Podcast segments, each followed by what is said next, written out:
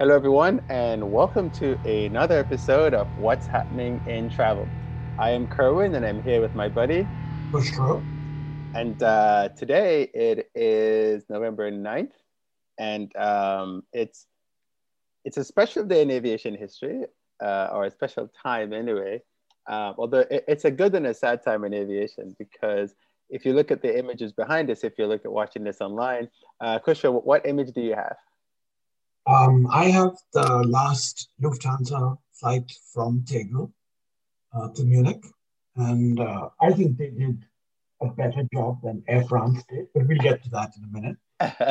uh, but we can talk about that.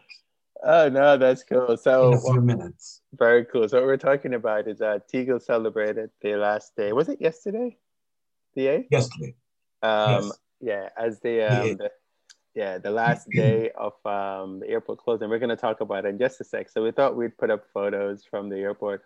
Uh, behind me is a, actually a picture of Tegel. If I move my head to the left a little bit, and um, this one is actually a, kind of a double double thing, I guess, because it has a Air Berlin that used to fly into Tegel a long time ago.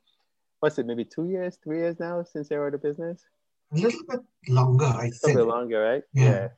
Um, and so, um, you know, I've flown into into Tegel so many times, so I'm gonna miss that airport. So, without further ado, that is our first item today. That Berlin Brandenburg is officially open, and Berlin Tegel is officially closed to commercial airline traffic. So, take it away, Kusha.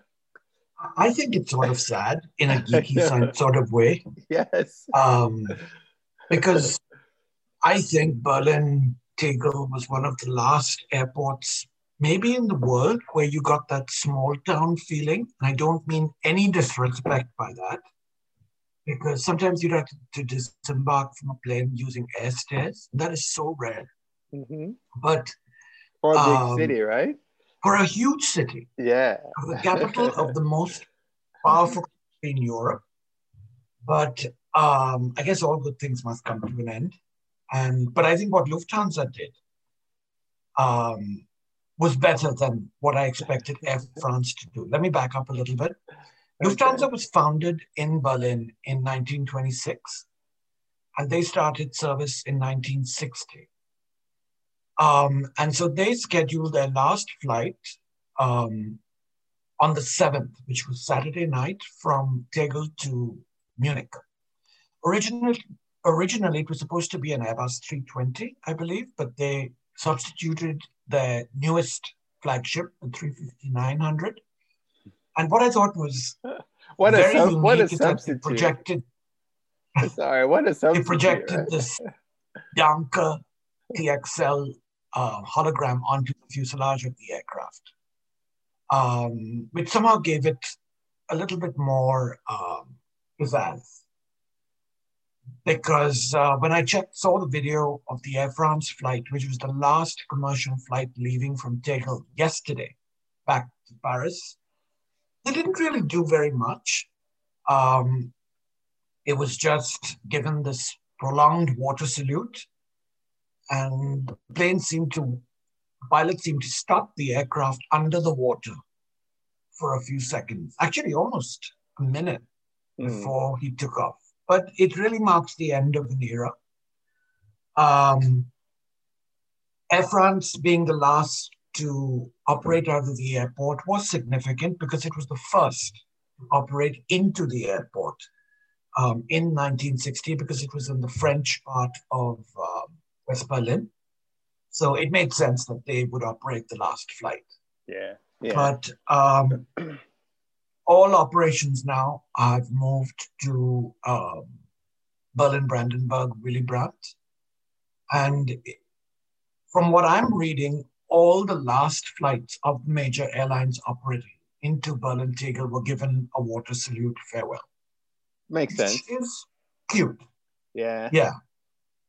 So uh, there's no real decision on what to do with Tegel, but I believe one idea that has been ruled out completely is the destruction of the terminal.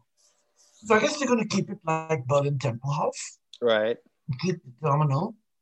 But I'm sure this is really valuable land in mm-hmm. Berlin, which is really booming. So um, I don't know if they're going to convert it into yet another park or if it's going to be mixed use development, just like Hong Kong Kai Tak. Yeah. But we'll just have to see. But I'm sure Germany is very, very relieved that more than Tegel being closed, Berlin Brandenburg is open after nine years of very embarrassing delays.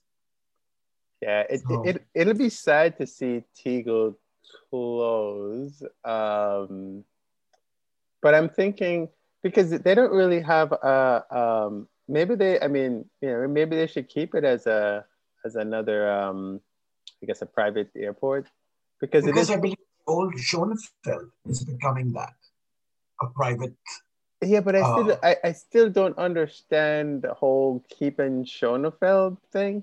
Because well, the Schönefeld name has been retired. Right. As of early November. Okay. So it's now going to become Berlin Brandenburg T5. Right, but that building is a is a sham. I mean, it's it's like a box. I, have you ever been in there?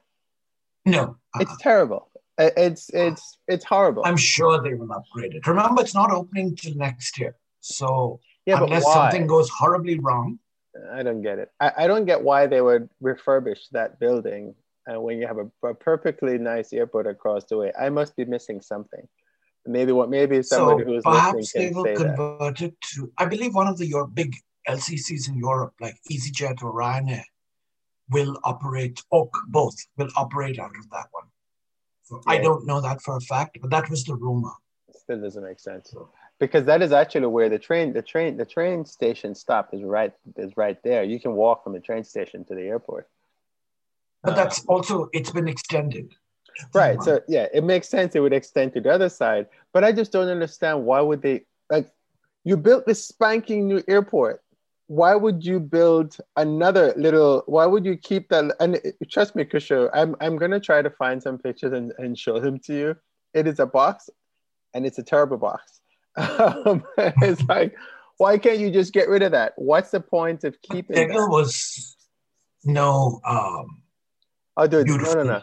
Tegel, Tegel is amazing. Schönefeld is not not. It's not. It's Remember, not this was the old GDR. It's well, it's it's it's a it's a box hub for Interflug. Right, it's a box. So it was Soviet design, probably so maybe this is why they're keeping it. Yeah, but when you look at Tempelhof, Tempelhof is amazing. Yeah. I mean, the, the, architecture of Temple, that's why they haven't gotten rid of Tempelhof because the architecture is simply incredible. Uh, you've been, have you been on a tour of Tempelhof? Yeah.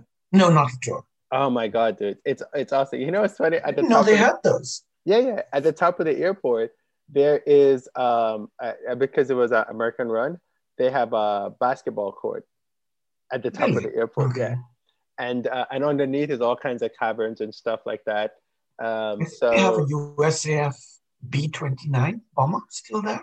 At least um, it was a few years ago, but I don't know anyway. if they have any. I don't think there's any planes or anything on the tarmac. When I think about it, but you get to do a tour. You get to go in the old baggage belt and all that kind of system. Okay. And so um, we need to try to get in. So whenever we go back to Berlin, we, we need to go the, the, the, the airport itself um, I remember walking the two runways. Right. That is actually very cool. So, I mean, and it's, and, and they actually have parties. So you can rent the space. Yes, you're right. Um, yeah, because all the, the, um, the, the, what do you call it? The check-in terminals and stuff are still there. it just doesn't have any airplanes. But we're diverting from Tegel and focusing no, on Tempelhof. But, but, but still, you know, it's Berlin Aviation. And so True. it's like, um, I don't know why, I don't know. I, I like Tegel, despite what everybody says. Um, I says I like Tegel. Um, it's just, it was simple because you came in, you like you said, yeah. you got off the plane, and you would you would depart and arrive at the same level. The only problem with Tegel was that um, if you came in from the U.S. and the the Europeans hated this because um, all it's like in a plane of 200 people and most of them are Americans and so they get up to, and they crowd the jetway. Nobody moves to the side because the Europeans can just come right up and flash their passport Yeah. right through. So there's always an issue there. But you know, you come right through passport control, you pick up your bag right there and you go. So it it'll be quite different with Brandenburg now. But Yeah. You know, we'll we'll we'll have to deal with it. and if I find some links, I'll I'll post some links. Um, some of my friends were there, some of my aviation geek geeky friends were there, so um, it was good. All right, so leaving Berlin, uh, uh, we're gonna go talk about WestJet. Um, yeah, so all these airlines are doing a lot of unique things to try to get more people on a plane or to try to get people to understand that the flying part is not um, you shouldn't worry about the flying part of the plane because um, flying is not just getting on the plane. It's a whole process as everybody knows. But the airlines are facing a lot of flack because people think that if they fly on a plane they're gonna um, contract coronavirus which is very possible and so the airlines are now in a, in a thing that's saying your risk of getting coronavirus on an airplane is very low, so you can fly. And so WestJet is doing something cool. What are they up to, Kushner? I'm surprised no one else has done this earlier. But what actually the government of Alberta, in conjunction with WestJet, started this um, on November 3rd. So they had a Los Angeles to Calgary WestJet aircraft Mhm. um, as the inaugural flight to test this um, uh, process. It's a 26 week test, by the way. So, what happens when, um, and this is currently only open to Canadian nationals, permanent residents, and exempt staff and crew. And by exempt staff, they, they mean people like medical workers or Yeah. airline crew or other essential service people. So once you get to customs, you have the option of taking a COVID test right there and then. And I couldn't really find any verification if this was free or you had to pay for it. But you get this test, and um, instead of uh, having to quarantine for 14 days in place, according to Government of Alberta regulations, you only have to essentially quarantine for about two days until your results are available. In those two days, they expect you to stay at home, be sensible, logical, avoid crowded spaces and um, patient elder care hospitals, elder care residences, and um, avoid going out as far as possible. One caveat they had was that after six or seven days, you are required to um, have a second test, which makes perfect sense. Right. Um, and you're expected to abide by all government of Alberta regulations for quarantine in those two days. And um, I thought this was, as I said, a very good idea because 14 days is a long time to quarantine, especially if you're, let's say, a business traveler. Right. So um, I don't really understand why more airlines or countries and state governments haven't implemented this, but it may be having to do with costs. Cost. As I said, I tried to And- find out how much this would be. Would this be an onus on the passenger, or is the government of Alberta picking this up? And I really couldn't find much. Mm. So that could be one stumbling block, but I don't know for a fact. And it's also bureaucracy, right? I mean, you know. Yeah, you know but they've had know- eight months. Come on, bureaucracy. Yes, I understand yeah, that, but it's- but it's- uh, well, this is not something that can be taken in a lackadaisical manner. This is True. urgent. But you also have to get a partner, right? And so you probably have you probably have like a lot of people bidding on it and trying to figure who's going to get it because every, you know it boils down to money. Yes. Of and course. so um, it you know that's what I'm saying. There's a lot of bureaucracy because there is bidding, there is who's going to do it, there is how it's going to be done, how you're going to control it, and I mean we've been in meetings when we worked for the airlines and see how long things take, simple Yeah. things take to get done. Almost a matter of, um, I don't want to say national security, but economic security. Oh yeah, no, no, Get I this open. I understand. As soon as possible. I understand what you mean, but, but you know, I mean, but you know about, what? At least they've started this. Yes, and then and what you what you're seeing now is a lot of a lot of other airports are doing some form of testing. Yes, in fact, we're going to talk about that later. Yeah. You know, so when we get to um, Europe. Good. So that that's the kind of thing. Um, it's it's it's getting better. It's slow, but it's getting yeah. it's getting it's getting better. Uh, and people are talking about the new norms of travel. This is just how it's going to be, right? I mean, yeah. if you, if you want to go someplace, this is what you have to do to do it. And uh, and if you're somebody, if you're a naysayer, just please step out of the way, because yeah. we just we just don't have any time. Yeah, and they're they're I think they're improvising very creatively. And, but one thing I was surprised is that Toronto and Ontario didn't uh, uh, premiere this. It was Alberta who took well, the lead.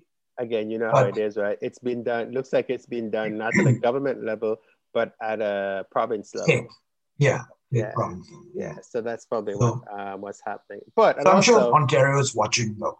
Yeah. See how this and, I'm and sure Ontario gets a lot more traffic. Yeah. Alberta. Well, you know, I'm, I'm, I'm, sure they're, they're working on it. Yes. Yeah, probably. Yeah. And Calgary figured, look, it's going to be super cold. It's always super cold in Calgary anyway. So the virus is going to hang around quite a bit. So we better do something about it. Because have you so, been to Cal- have you been to Calgary? Yeah.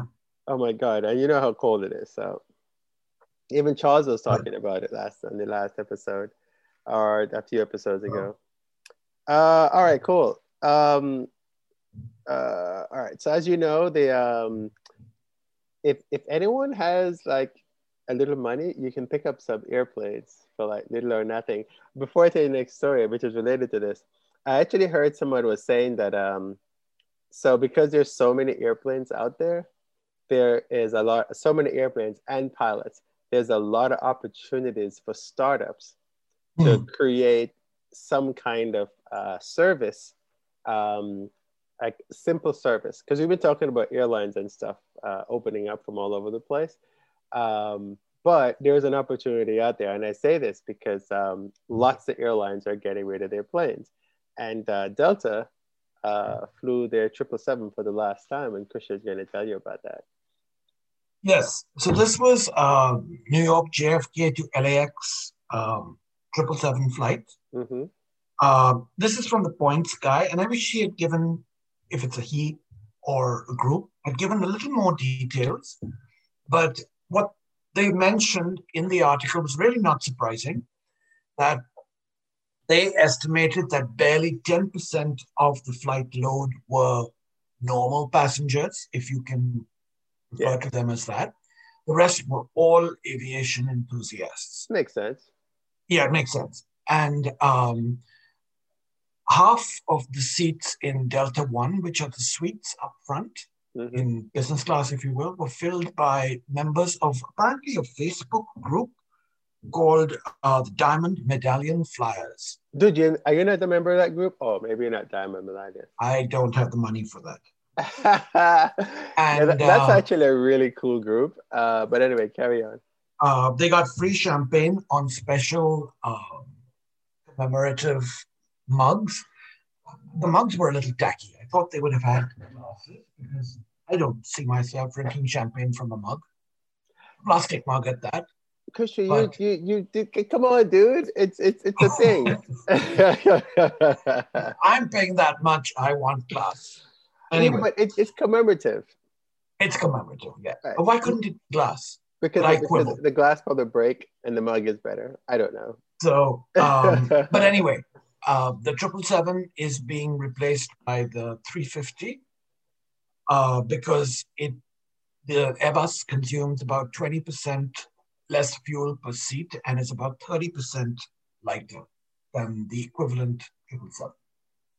Dude, so, it's just because I didn't uh, get a good deal on the triple sevens. So, but anyway, carry on. You know how that works. So, but after landing in Los Angeles, it was transported to um, the desert for storage. I don't believe they're going to uh, uh, disassemble them because they're fairly new. Yeah, especially the LRs. Yeah. Yeah. And I don't know if some of them will be taken for freighter conversion or someone else yeah. will take them. But it's such a niche aircraft, though, the LR. Yeah, but still though, oh. and, and and that's what I was saying that um, there is a you know if you're if you're an entrepreneur and you're you're some kind of investing, you have some money, um, this is like a really really good market because you you basically have all these planes sitting out there, um, you know, and you can get them. They're not that old. They're not that old. They're perfectly fine, and, and you know, and they're airplanes, so they've been maintained properly because there are standards. And when they go to storage, there are standards to store them as yeah. well. So they don't just, it's, it's, not like your car, you just, oh, oh, I just gonna leave this car in a junkyard. Airplane junkyards are not like car junkyards. You can pick up some really good, you know, quality airplanes out there. Delta must be, I think, a little irritated because these aircraft were all just very recently upgraded and refurbished with the new cabin layouts. Yeah, but it's a huge write down. Yeah, but they'll just write, write that off. You know how that works. Yeah. Airline accounting is quite funny. Um, all right. So, you know, so th- this is kind of a mixed episode. You know, we have some good news and bad news and all that. And uh, we're going to tell a little bit of bad news in that um, two airlines that you all know about Interjet flies uh, Mexico. They're based in Mexico and they fly to the US and I guess intra Mexico. And um, there's also Norwegian, which you know flies really cheap fares. And so um, is going to tell us what's going on with the two of them.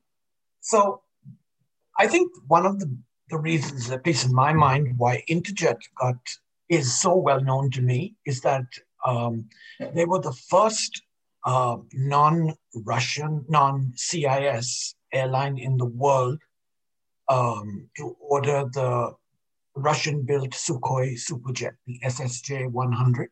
Yeah. After that, um, I think it's it, what's it called? City City Air in Belgium and Ireland. They ordered it, but I think for a very limited time. But anyway. No, okay. So, um, Interjet ordered the Sukhoi Superjet. Um, I'm assuming they got a great deal on it, but unfortunately, they have not had a pleasant experience and we're looking uh. to ah. jettison them because uh, one of the main reasons why there are no significant competitors to Boeing and Airbus in the commercial aircraft sphere mm-hmm. is that the worldwide support is such a complex um, operation that has to be in place before you can get acceptance of your products by airlines around the world. Ah, and okay. Russians yeah. apparently failed miserably at this. So, anyway, let me back up a little bit. Okay. So, on November 1st and 2nd, Interjet completely shut down. They closed all their um, operations. Oh, they so they're gone, gone? November 3rd. No, no, no. Um, so on, they closed for the November 1st and 2nd. And they restarted on the 3rd. Okay. And they sort of marketed it, the closure, as um, commemoration of uh, the Dia de, de, los Muertes, which is also yes. an All Souls Day. Mm-hmm. Um, but reports have come out from Mexican authorities that say uh, Interjet has not paid its fuel bills oh. to the uh, uh, Tax Administration Service of Mexico, where these sort of fees are prepaid and then um, the product is distributed in the future. Yeah. And complicate matters on November 3rd, when Interjet was supposed to restart operations, its employees went on strike at Mexico City Airport because they hadn't been paid in um, several weeks, for two months actually. So the, air, the airline has about $55 million US in debt. And ironically, half of it is to the US Customs and Border Patrol for managing their flights in the US. Um, and without payment, these Interjet planes will not be allowed to fly north of the US border, US Mexico southern border. Oh, wow. So essentially, they're stuck to uh, Mexico. And what I didn't know was possible is that the CEO of Interjet, he's had his house seized and his vehicle seized. So I'm assuming these were company provided. in oh. lieu of payment. Uh, and I guess they didn't do the laws properly, mm. so all that stuff is protected. Oops. it's not protected in uh, Mexico.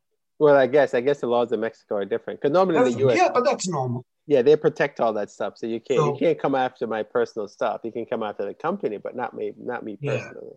Yeah. so they had 95 aircraft, mostly yeah. Airbus um, in the 320 family, and all of them have been grounded or um, sent back to their lessors, and they're only flying six of these SSJ 100s, which yeah. they say results in high complexity and costs and low reliability, which is a killer. So, uh, so far, Interjet has got investors to continue funding the airline, but they don't know how long that is going to continue. Now, it used to be a partner at um, Mexico City for American Airlines for regional service throughout Mexico. Right. But I don't know if American has the wherewithal to bail them out. So it doesn't look very promising for Interjet, unfortunately. But um, I mean, that's just, as they say, creative destruction. Yeah, that's kind of sad though. You know, I haven't flown them yet, Kusha. There's a whole bunch of these airlines that are going out of business that yeah. I haven't flown. And Interjet, and I likely never do. will. I know, because they they they fly. I think they fly here into Houston, right? Yes. Yeah, and I've been looking at their stuff, but just never got around to it. That's why that know that's why I tell you, if you thinking of doing something, you should just do it. Don't put it off, because you never know what's going to happen with all this. Uh, okay, so what? So what? So what's going on with Norwegian? In fact, just today um, yeah. on the BBC, they announced that the government of Norway is not going to um, bail out Norwegian. And given the precarious financial state they are in, um, it's going to be an extremely challenging winter for Norwegian if they can even get through it. So, no real details as well, but um, that would be quite a blow. Yeah. so where so um, where's air the travel, especially in the North Atlantic uh, wow. area? Okay, so where's the rich guy that was doing a whole bunch of stuff? Wasn't there a guy that was giving them money every time they needed it? To Norwegian? Yes. There I was don't. A, yeah, there was a guy. I don't was, know that. That was giving them money all the time. Every time they went into because maybe he ran out of money. I guess uh, he's like, you know what? I'm so over this, dudes. Yeah, came to his senses. His yeah, or her senses. Yeah, there was somebody who was giving them money all the time. Oh my goodness. All right, more um, funky news. Um, the A380 is just having like such a bad time. It's, so you know what's funny with the A380 though, Kusha? When they sold the A380, the Airbus was always like, you know, it's the quietest plane. It's the oh, most. It is. It's the most fuel efficient. It's the most this, but really, why would you get rid of the most 20 years? Yeah. Why would you get rid of the most fuel efficient one? I mean, anyway. So what's going on? I mean, what's the latest? So there's a little bit of history behind this um, Hi-Fly and the 380. Uh-huh. So Singapore Airlines a few years ago was the first to actually uh, decommission a 380. It was the first 380 they received about 15 years ago. Um, and instead of being um, torn up, actually, I take that back. The first A380 was dismantled, and this was mm-hmm. a subsequent one. And it was taken up by Hi-Fly, which is a charter airline based in Lisbon, in Portugal. Right. And what they used it for um, is high volume cargo transport and also some humanitarian aid and evacuation flights. And they didn't really paint it in their livery or in any other livery, but they chose to paint it to draw attention to the perilous state of coral reefs. Okay. So this had a very coral um, reef motif livery on the plane. It was in service at Hi-Fly for three years. Uh, remember, this is the ex Singapore aircraft. And they finally decided to get rid of it because right. they cannot uh, profitably fly the aircraft. instead, no surprise, they're going to replace it with the A330. Um, so this marks yet another nail in the coffin of the unfortunate 380. Wow. And then just today also, I heard or read that Singapore Airlines um, is streamlining or having to streamline and getting rid of seven of their 19 380s. So it looks like the future of this aircraft at SQ is also coming to an end, maybe? Yeah. Which is so unfortunate because this is such a remarkable plane. Of course, is. my biased opinion, nothing to compare compete against 747. Well, that's true. I am in a minority on that. it is actually a really nice plane. I'm not gonna say uh, no about that. Um, the, the, the cool thing about it is that like the 747 is that when you're upstairs in the upper upper areas, you just feel like you're so high off the ground. Yeah.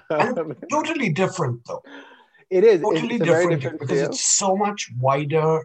380. Yeah. That's the the construction of the plane. Yeah, Remember, the 747 is what from the 70s. It is. It 50 is. years old. And this one didn't really last uh, as 15. long.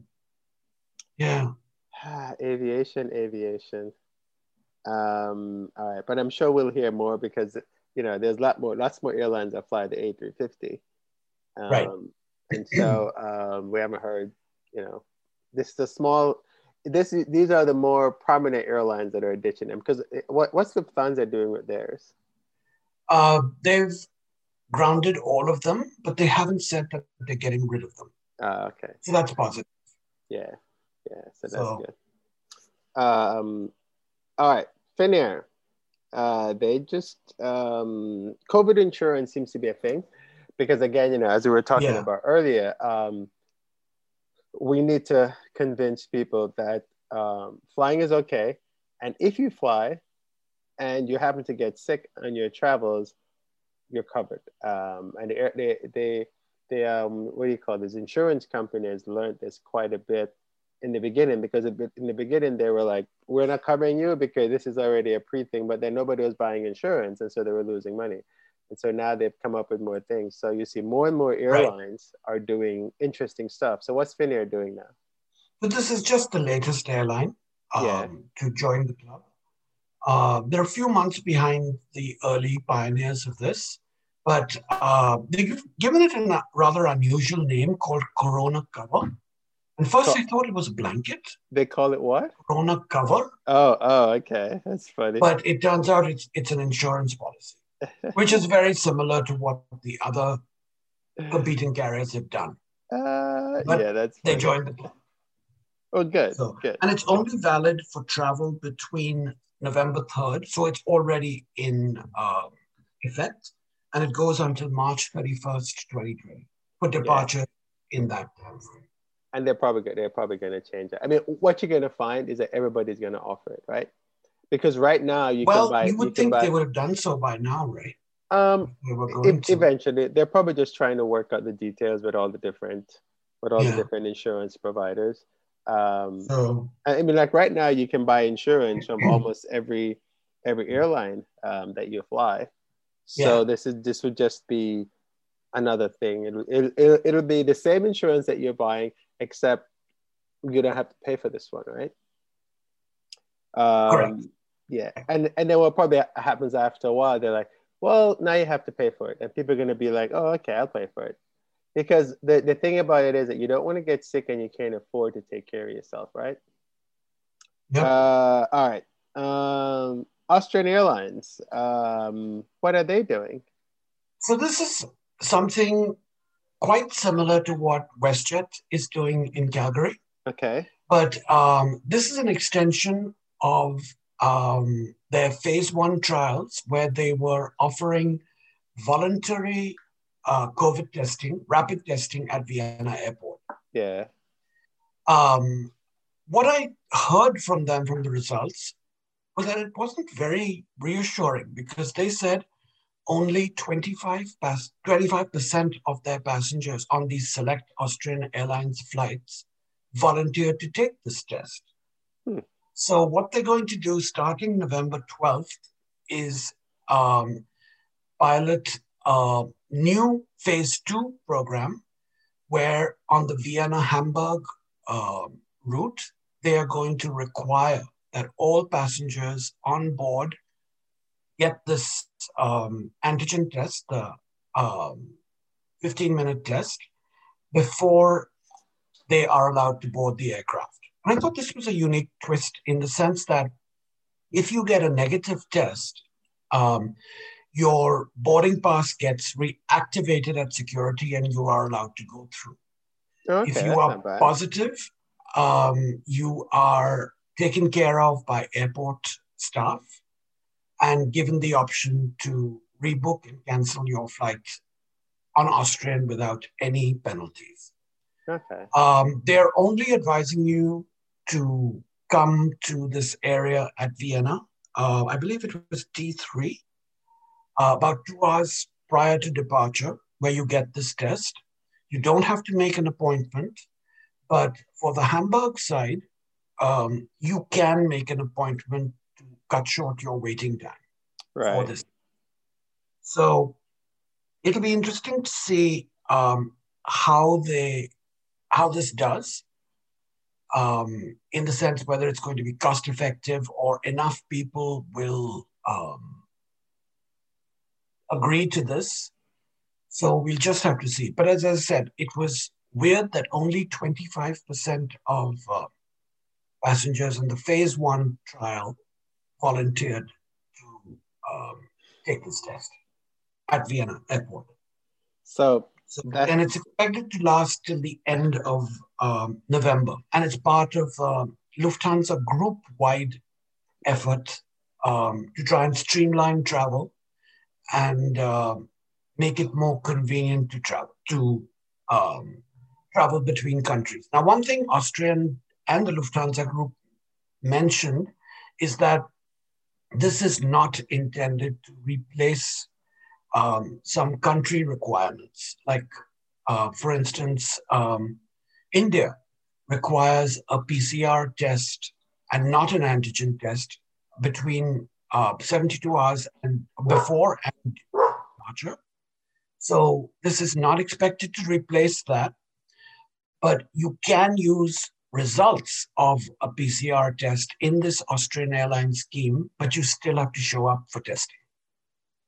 So, and um, interest, interestingly, Lufthansa is uh, doing the same thing. Hold on one second, Krisha. Hold on, hold on. Sorry, folks. I was out in the background and the dog started barking. I was trying to figure out what he was. But continue, Kishore. so, so, yeah, Lufthansa is doing the same thing as Austrian between uh, Munich and Hamburg, two of their daily flights. Yeah. And uh, you can register in, in advance, but you must plan for extra time to get to the airport. Yeah. Um, I think that that's just going to be the norm. And it's interesting that, that not everybody wanted to do this, right? I know, I know. Yeah. I'd say very disappointing. Yeah, it is. And and this is a problem oh. that we're going to have whenever we finally come up with a. I wonder if it's part of a stigma of being positive, but don't know. Um, so. Yeah, or people just. We, we, we want to go back to what we normally do, right? We want to be able to get up and go and don't have any issues. Yeah. Um, but um, clearly that has to change that mentality. It has to, right? Well, it's like so. This is no different than when we used to. Well, and, and it's still like if you if you go into a country that that's known to have malaria, you would get a you would take a malaria pill or you get an injection or something like that, right? So this is you know when you go to travel, you got to get a test. But how many people seriously know what malaria is? Right? It's it's generally confined to a very small region it is. of countries. Yep. This affects everybody. It does, but you know what though, Krisha, is that people aren't accustomed to. So when you go into a country, no, I agree with you. I yeah, agree with you. Yeah, they don't really ask you for your passport. Everybody has a passport, right? But you're right. The health side of things, people don't think about the health side of things, and even a lot of travelers. Because I'm talking to a lot of bloggers, and when, when, when you tell them to go look at what the health requirements are, they're like, what? I'm like, yes, there are health requirements to go into countries. Uh, United States is one of them. Like, um, and and well, that's probably for citizenship. But if you if you if you have tuberculosis, right. you can't. But there's a lot of other things that are on the health list, but nobody ever looks at them. And so the industry has to go into a different mode. And just like how we've been yes. telling people to do, you know, you, you need to you need to check in online. It's going to be, oh, you need to check in uh, and ch- check your requirements for the place you're going to, even if it's just going to the next state. Because I think yes. I think New York State now has you have to take 48 hours 48 hours test after yep. you arrive, as opposed to doing a 14 day quarantine. That's correct. Yeah, so it's so. it's and if we don't do this, Kushro, it's you know, yeah, we have to do this. um, so, Australia is in a situation though. What's Victoria that? And New South Wales, for instance. Are they what you said? they're in the same sort of situation where they have these different rules and regulations across states. Yes, across states. So, yeah, uh, but I think I think you know uh, in America we're a little weird, and, and I say weird in a in a good way or in a I don't know, we're just odd, because whenever stuff like that comes up, the first pe- first thing people say is it's taking away your civil rights, but it's not. It's like it's health we're not doing they're not doing this because they don't like you. They're doing this because they want to keep everyone healthy. And so yeah. um, but it is very frustrating though because the testing re- regimen is not consistent across states. So i think it's sometimes impossible to find rapid testing like one or two days at an affordable price um, in yeah, this country. But, it is. And also um, you can like you can get the regular test for free, but you can't get the rapid test for free. Correct. Which I don't understand because which makes no sense at all. Yeah, because to get results sense. after five or ten days yeah. is ridiculous. And it's but still anyway. it's still being paid for by whatever system they've set up to pay for it. So I just don't I just don't understand it. The other thing too is that, and we talked about this a little bit. I mean, I assume that they're working on rapid testing that's gonna be as um, as good as the mucus test, testing, right? The PCR testing. Yeah, it's a little less um, effective. I, I, believe it has an 80% um, uh, what is the correct rate. And I think what needs to be standardized is the different requirements of the countries. Yeah. Some countries require PCR, uh, which is sort of the industry standard almost but others don't. Like Europe, for instance, they're managing with this um, rapid test. Yeah, so I see two things. I mean, I guess I'm seeing uh, since PCR takes what 48 hours. About. Right. So I'm seeing that we need to figure out a way, and I'm sure they're working on this, of how to get the PCR test be done in, you know, an hour. no, you can't. yes, you can. Just, no, you can't. Yes, you can. Just knowing the way the PCR process works. No. But, but, right, but we have to figure out a different way, right? Yeah. Be, because either that, if we if we can't get that done or cut that time down, then we need to figure out the rapid test. How do we get the rapid test to be more closer, more closer to hundred percent? Yeah. Right. So that's what we, and the rapid test is a blood sample, or is it saliva, or what is it? Saliva. Okay. So and why is it not saliva and or um, mucus? Okay, but why is it such a twenty percent shy of being good? Um, just because it's not as sensitive as a PCR. So if you have low um, levels of the virus in you, mm-hmm. it's not picked up. mm, okay. As opposed to the PCR, which can theoretically pick up one copy of the virus. See, and, and you know these viruses are in the billions. Uh, and so and you thought your biology education wouldn't be any good right? Moving on. Kusha gets mad whenever i talk about his other his his medical side of things. One day kusha i'm gonna we're gonna interview you and, and, and get to the background of, of uh, all the cool stuff that kusha knows. Um all right. We're this we're we're i don't know how long we are but we're just gonna continue. Um, about 35 minutes Oh, good. Okay. I'm glad you're keeping track. Um, So w- let's move to Asia, and we're gonna chit chat about Thai. Um, what's going on with Thai? I mean, we, have got well, two, two things. We've, we've got two stories on them. So tell us what's going on. The first one is not so good, but hardly surprising. Yeah. Is that they are getting rid of the 10744s. No, no, no, no, no. Yes. so um, what was surprising is that they're also selling 24 other aircraft. Uh, oh. So they're 12 of 32 777s. And here's something I didn't know that they had an A300, which was the first aircraft that Airbus produced. They still the, have one of those? Yes, as is. Wow. And they've got nine A340s. They have the 600 uh, and the 500, uh, which they're getting rid of as is, and two 737 400s, which Thai originally used to fly. Yeah. yeah. Um, this is part of their restructuring. Um, the 747s haven't really flown internationally since March, but I believe um, they were used since then for Bangkok Phuket, which of course is a high density yeah. uh, route. But the last route flown by a 747 in Thai colors was um, on the 26th of March from Sydney to Bangkok. Oh, wow. But that's crazy. The better uh, news we have on Thai is um, they have somehow managed to create an extension of these flights to nowhere that we've been talking about for weeks and months. Right. So what they announced this week is that they are um, scheduling what they called a magical flying experience. Now, this is marketing clearly at work. Yeah. But the difference between a flight to nowhere and this is that while it still is a flight to nowhere, you take off and land at Bangkok. This is a three hour flight covering 99 religious Buddhist sites in 31 Thai provinces. Oh, okay. Um, so places like Sukhothai, Ayodhya, Surat Thani, then the Emerald Buddha Temple in Bangkok. And um, you get on board and you are participating in in-flight chanting by a celebrity fortune teller. Did you know there was such a thing? Well, apparently there is in Bangkok, in Thailand.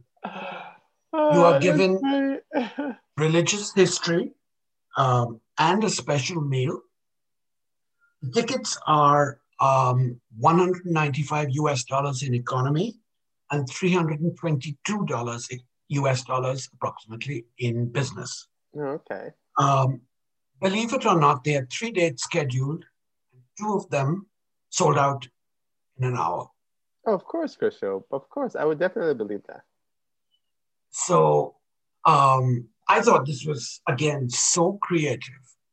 Yeah, people want to try and spur domestic um, uh, travel for Thai. But and this was on the BBC, by the way. Yeah, no, that's. But good. it gets even more uh, interesting. Okay. Because um, in addition to this, we also talked about the, the aircraft themed cafeteria that Thai opened at their Bangkok headquarters. Mm-hmm.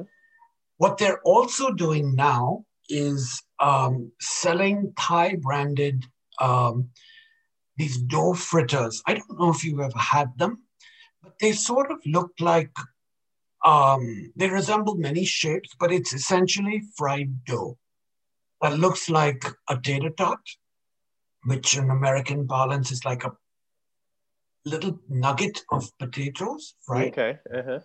Or it could be longer. It could be any shape, and it's sold. Um, and it's generally had with a dipping sauce that can be condensed milk, which is a little too sweet, or a sweet chili sauce, which is, okay. I think, in my opinion, much better. Yeah. So they're selling these packs of three with a dipping sauce and the egg custard. And either you like them or you don't, and they're delicious for about US dollars uh, 160. So about 50 Thai baht. Yeah. Um, so they've been doing this for a while. And um, can you guess how much in monthly revenue they are getting? from these dough fritters? Um, and then about a hundred thousand. Right, three times that. Really? Yes, US dollars, which is again quite remarkable. That's and really they're selling good. these across Bangkok, I believe, in different stores. Wow. But what is even more interesting is that they are using um, old and discarded life vests and um, uh, rafts, you know, safety rafts on aircraft to Mhm. repurpose them into um, stylish. That's what they call them. Um, handbags and totes. Oh, okay. That's nice. Um, they're calling the program Real Life, which makes sense. yeah, that's cute. And as expected, they sold out um, their production, and now they're only available by order, by Nice. pre-ordering. yeah. Which I mean, it's not that much, but anything helps. It helps, and it's all you know. It, it what it does. It it helps the economy overall. That's exactly right. And That's so exactly right. and so that's really good. That's really good that um that they're doing that. Can you imagine the meeting they had to come up with that idea? and I'm assuming that that thing they're selling is very popular in Thailand, so that's why it's. It's a breakfast food. Yeah. Have you ever had them? No, I don't think I've had that. It's it's just, it's really it's No. very very basic, simple. It's flour, yeast, sugar, water, baking soda. Yeah, and it's all sweet. Yeah, we They're okay. we have something similar in Jamaica, but we put saltfish in it, and we call it um, Okay. Okay. uh, uh, like uh, Johnny, no, Johnny cake is something different. Why can't I remember what we call it? But in Trinidad, they call it akra, which is really salt. It's, it's exactly Okay. what you described, but, but salt fish is added. Salted fish is added to it. This Um, is very sweet though. Uh, yeah, this one is not so sweet. It- Okay. There is sugar, but there's not too much. That's off to Thailand. Thai Yeah. That's good. I, I mean, I think it's good that they're doing that. Um, you know, I mean, it, it is a government-owned airline, so you know they'll Yeah. they'll They've they'll, been so creative though. They're not like stuck in their you know old way of doing things. Yeah, They really are thinking proverbially, as they say, out of the box. Try and generate as much revenue as they can. that's good. And um, uh, Thailand has a lot of these sacred sites, as as we know Yes. now, right? Yeah. Um, have you been to Ayutthaya? no, So Ayutthaya was, I, I think, the actually old capital. the old capital, right? And it was north of, it is north of Bangkok. Hmm. And um, I think it's a place that has the most temples in Thailand, if I'm not Okay. mistaken. Um, but it, Because it's very similar to the Indian city of Ayodhya. oh, right. is it? Oh, okay. Yeah. Yeah, I mean, and, and Oh. it's, it's an amazing place. I went there with a Thai tourist board a few a few years ago, Okay. and um, it is amazing. And you can take the train from Bangkok up to Ayutthaya, Hmm. and then once you get there, they have these little, uh, they look like scooter things that you can, um, you you, you don't. it- It's like the tuk tuks, but they look slightly different than the tuk tuks Okay. in, in in Bangkok itself, and they will take you all around Ayutthaya, and there's a river, and you can go down the river and things like that. So it, it's a really beautiful place. Um, so it'll be interesting to see it from above, because you you can't Yeah. well, I did see somebody operating a drone there at the time. I guess they they didn't. I know some place in Thailand you can't do drones, so Okay. it'll be good to get some really good photos from that. So one thing I want, two things I wanted to mention. It, it would be in very, I'm very curious to know how they are going to um, fly so low over Bangkok Uh-huh. for the Emerald Buddha, because that's sort of in the center of the city. Yeah, And um, this got me curious. So I went to look at it and see how I could book a seat. hmm And here in the US, I could not get any uh, indication that this, these flights were in operation. But it may have been due to the fact that I was booking from the US and Thailand is currently closed to all foreign visitors. maybe so. So, So you had to. Book I don't know if I the- went into the Thai website, Yeah, the, you know, the as in Thailand website, but it would have been in Thai, so I wouldn't have been able to find it anyway. yeah, that makes sense. Or they might have just a special link, and when you come from that link, you can get to it. Or they were Maybe. Because I mean, it, it could be that you were, you, you could be buying from the US, but you are in Thailand because somebody's buying it for you, right? For somebody that's in Thailand. Well, So- it wasn't in the US English version of the website. I thought Yeah. that was curious. Yeah, you're right. They haven't said what, air- excuse me, what aircraft this would be. Maybe it's a 747. uh, and in, in terms of the um, what they would do for that image is for them to fly around the Buddha is um, they would just get special clearance. Probably. The Yeah. people are going to panic though. No, but everybody see knows. But everyone knows. large- it- knows No, not everybody. Oh yeah, I mean they'll announce it. I mean it's it's Thailand, right? So it's Yeah. easier to easy to announce it. Um, So that'll be interesting. But I wonder if the celebrity fortune teller is any good. If he's Well- that much of a celebrity, he can't be that.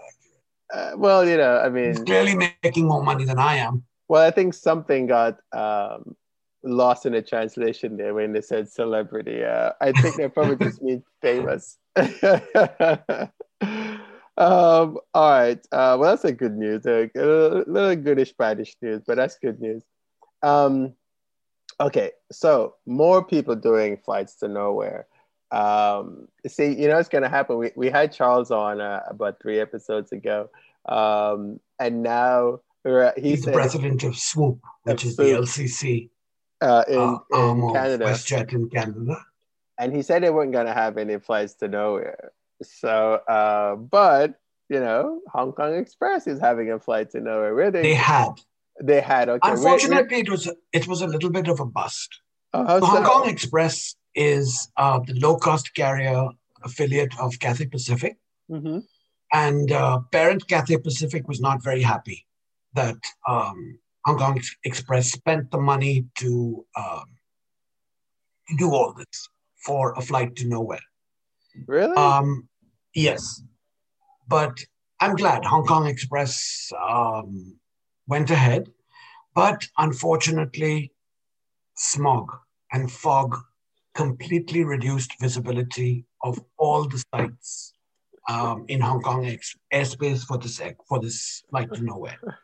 So what That's they were so going sad. to do? they have to do a makeup. Uh, what's that? they have to do a free makeup. Ah, I doubt that. So what they were going to do is fly only in Hong Kong airspace. Yeah. and the flight was supposed to last about an hour. Um, and they sold out, uh, no surprise. 360 tickets uh, were snapped up in um, 90 minutes over three flights last Yeah. month. They booked 120 on this Airbus 320, and they actually had a no show of eight. So they had 112 people on board. They took off and they couldn't see anything, especially the Buddha. Um, Which uh, is reason for going, right? Hong Kong uh, Chek Lap Kok Airport, Yeah. but people didn't seem to mind. Um, Hong Kong Express didn't really serve food on this plane because they don't serve food. You have to buy Right. it. Uh, so they lost a lot of revenue there, but they were very aggressive in selling duty free Okay. on board.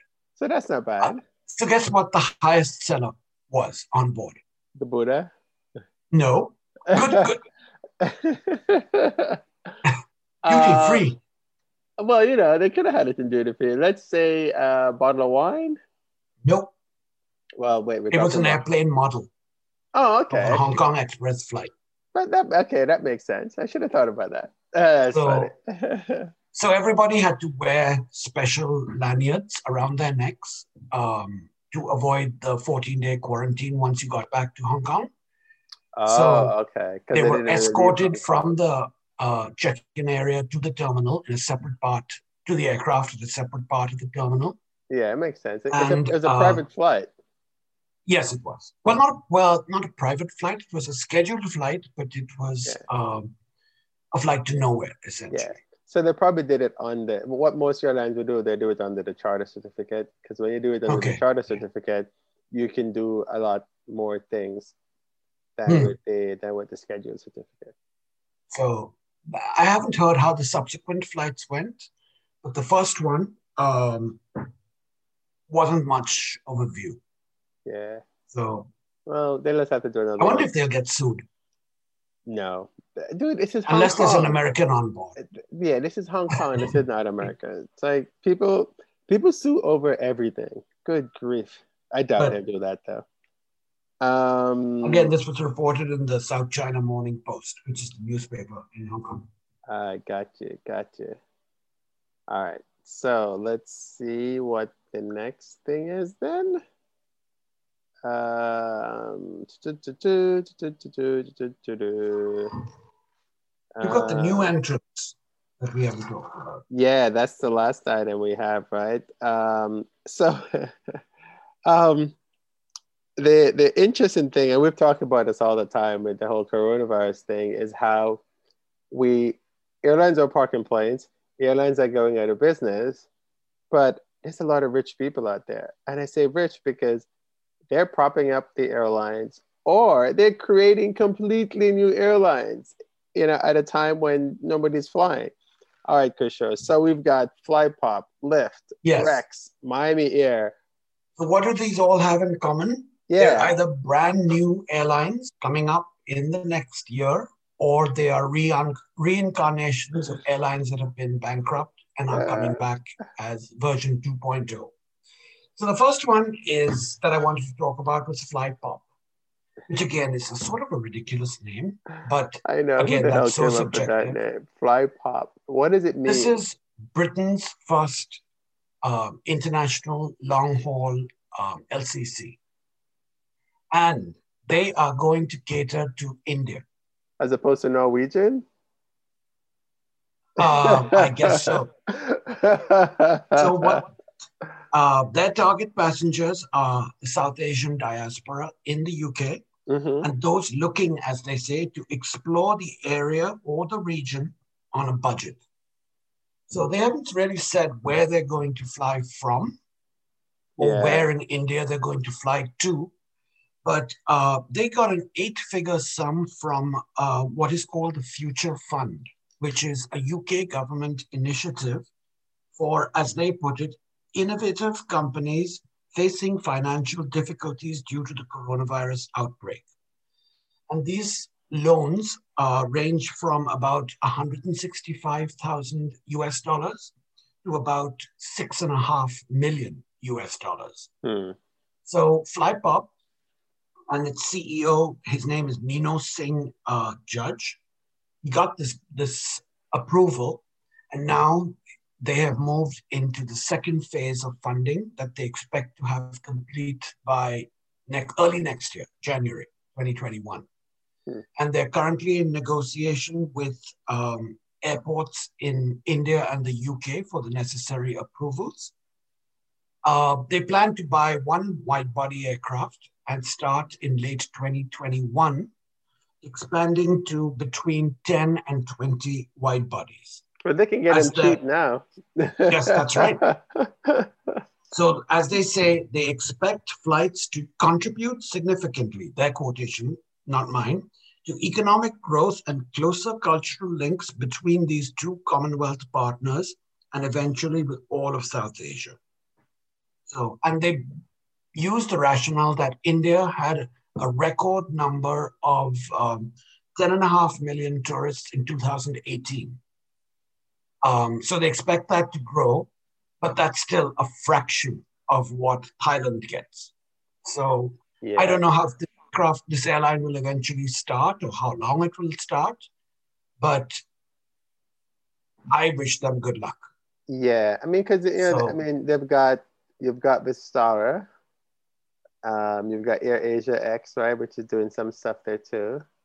Which is doing where? Uh, In it- India? yeah, No, between India and the UK, this would be BA, Virgin, Air India, Vistara, SpiceJet. So this would be, yeah. Another. So, let's see if it, if it ever happens. it's stupid. But you're right, they can get the aircraft for pretty cheap right now. Yeah, it's given like that it's a, not an ultra long haul route, uh, I would imagine the 330 would be their aircraft of choice. But who knows? yeah. I would see them probably doing that, doing better in the Middle East because there's so many workers that go between India and the Middle and the Middle East. But I guess Well, not. No, Yeah. remember this is the UK. Uh, no. Yeah, but I don't know. You already have so much competition on the routes, right? That's right. Um, all right. The so next one um, is an airline called Lift Airlines. This is based in South Africa, and they are planning to start in December with an Airbus 320. Uh, they're a South African LCC as right. well. Uh, and they've scheduled their first flight on December 10th between uh, Johannesburg and Cape Town, and is a joint venture between GE, uh, Global Aviation, an ex-Comair executive, which is another airline in South Africa, uh-huh. and an uh-huh. ex-Uber executive. Um, now, this is the part that gets me. Wait, wait, hold on. Is that why they call it Lyft? wait, wait, wait, hold on. It gets even more interesting. So they um, submitted a request in South Africa to choose a name for this airline. Mm-hmm. And they got 25,000 responses. Wow. Yes, some of them were ridiculous, like Planey McPlane face, Gravy Plane. Um, but this one, which was chosen by eight people, is Lift Airlines. And I am a little disappointed that this was the best choice they had. So eight people pick it out of 25,000. This is what they picked? Yes. 25,000 uh, submissions they received. Yeah, but so you know what and Lift is? was chosen by eight people. This is called marketing. So, right, I, I agree with you. Ask because you are given free and, travel for one year on yeah, this airline. Yeah, ask people to do something and they'll get involved in it and then go, oh, we didn't like your idea. Yeah, we picked the we, we, we picked these. And yeah, so it's good. So now everybody knows what Lyft is. Right, but I think they could have well chosen something a little more imaginative uh, or a yes. little more South yeah. African, yeah. maybe. Exactly. Lift is boring.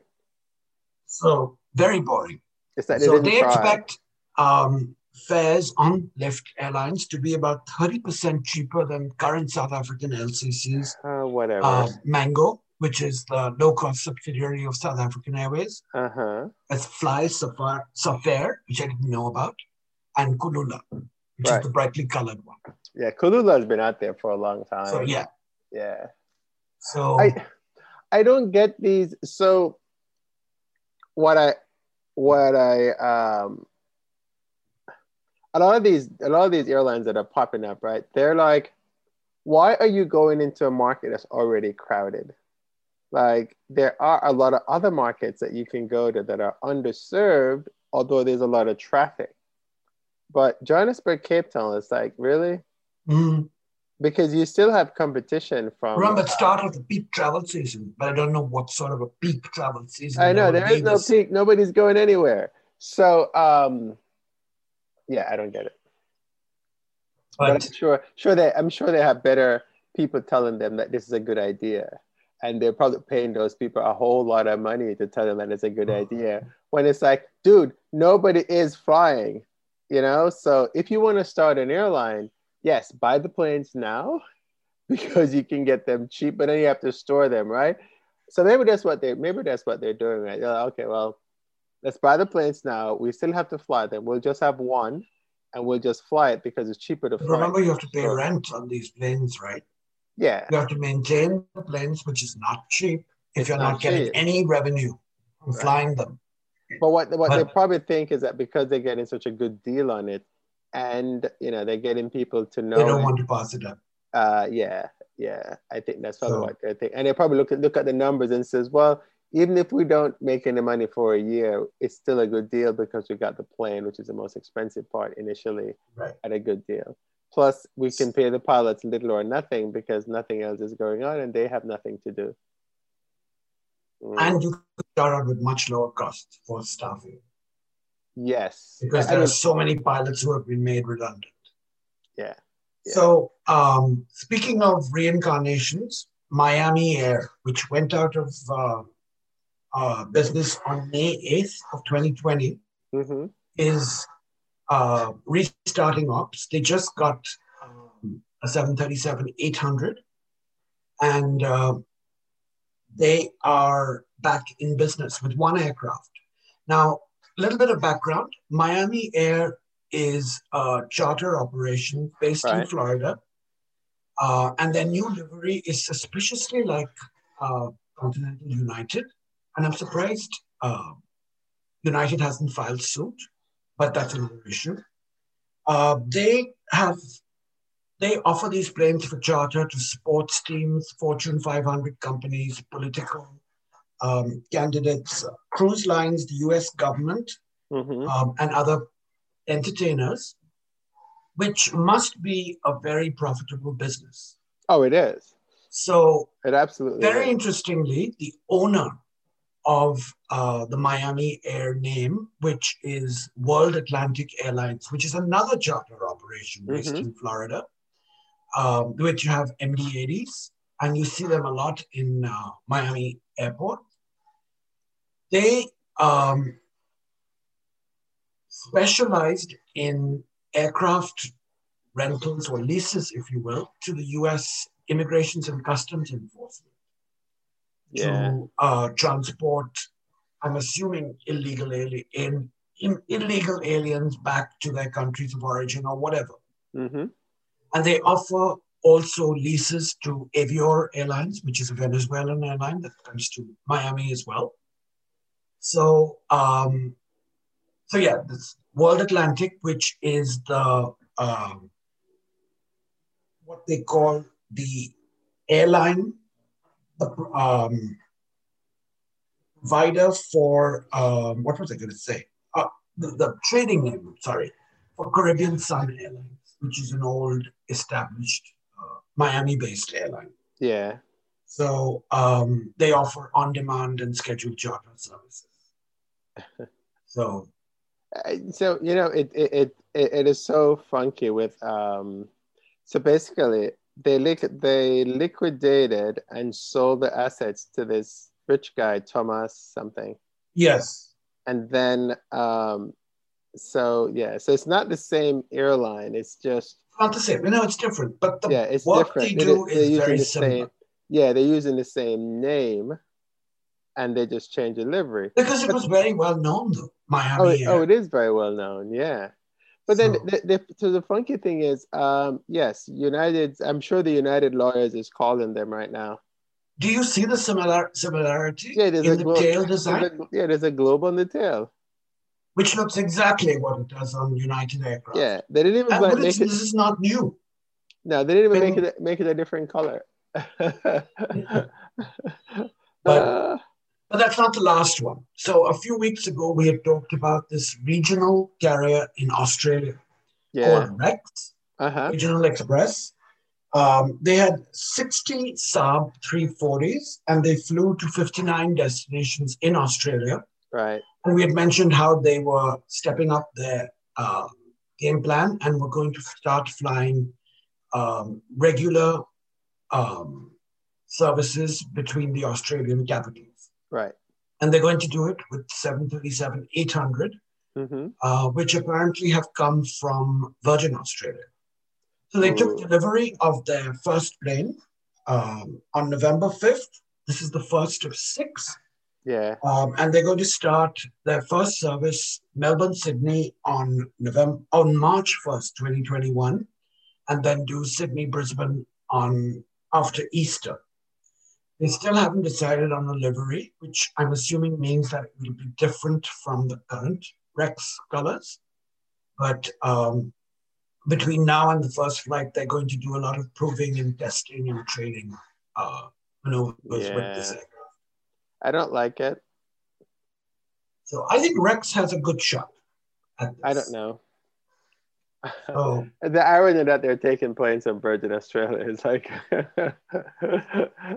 why not, right? Uh, why not? Yeah, I, I know, but it's it just something just sounds weird about that. Um, why? Well, if, if Virgin Australia can't get it to work, how is Rex going to get it to work? Remember, they have a lower cost base, though. Yeah, but they just bought a 737. They, they right, they probably got it for cheap, right? Yeah, but they never had 737 before. Right. You know, so the, their expenses here that are that are gonna come. Their maintenance costs are going to go up. Yeah, so it, it's a whole different thing. Um, and you're flying Melbourne, Sydney. Okay, everybody flies Melbourne, Sydney. Hello. Not anymore, though, right? Because yeah, but nobody airlines flying. got back. Yeah, the two airlines, actually. but But yeah, you're right. flying. You know, so that's the thing. I understand what they're doing, what they're saying, but it's like, um, I don't know. Yeah, I think this one has the best shot of all that we Yeah. mentioned because they're such a well-known brand in um, Australia. uh, yeah, I know, but, But I, Time I, will tell. time will tell indeed, and I, they should just keep what they have.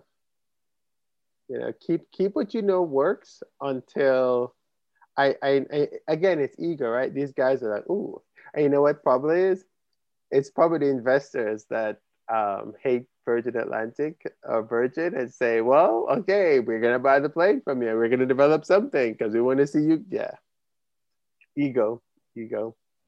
So, Um, was there another one, or that was it? no, that was it. Oh, because that reminds me about uh, I, you didn't mention it, but uh, Southwest Uh-huh. they're having issues with. Um, uh, they're thinking that they're for the first time in what forty. Oh, follows. Yeah, they're probably gonna have. Yes. Yeah, yeah, Yeah. they're probably gonna. I think have they've a- already a- issued them actually this week. Yeah. Yeah. So, um, As the CEO said, the ship is taking on water.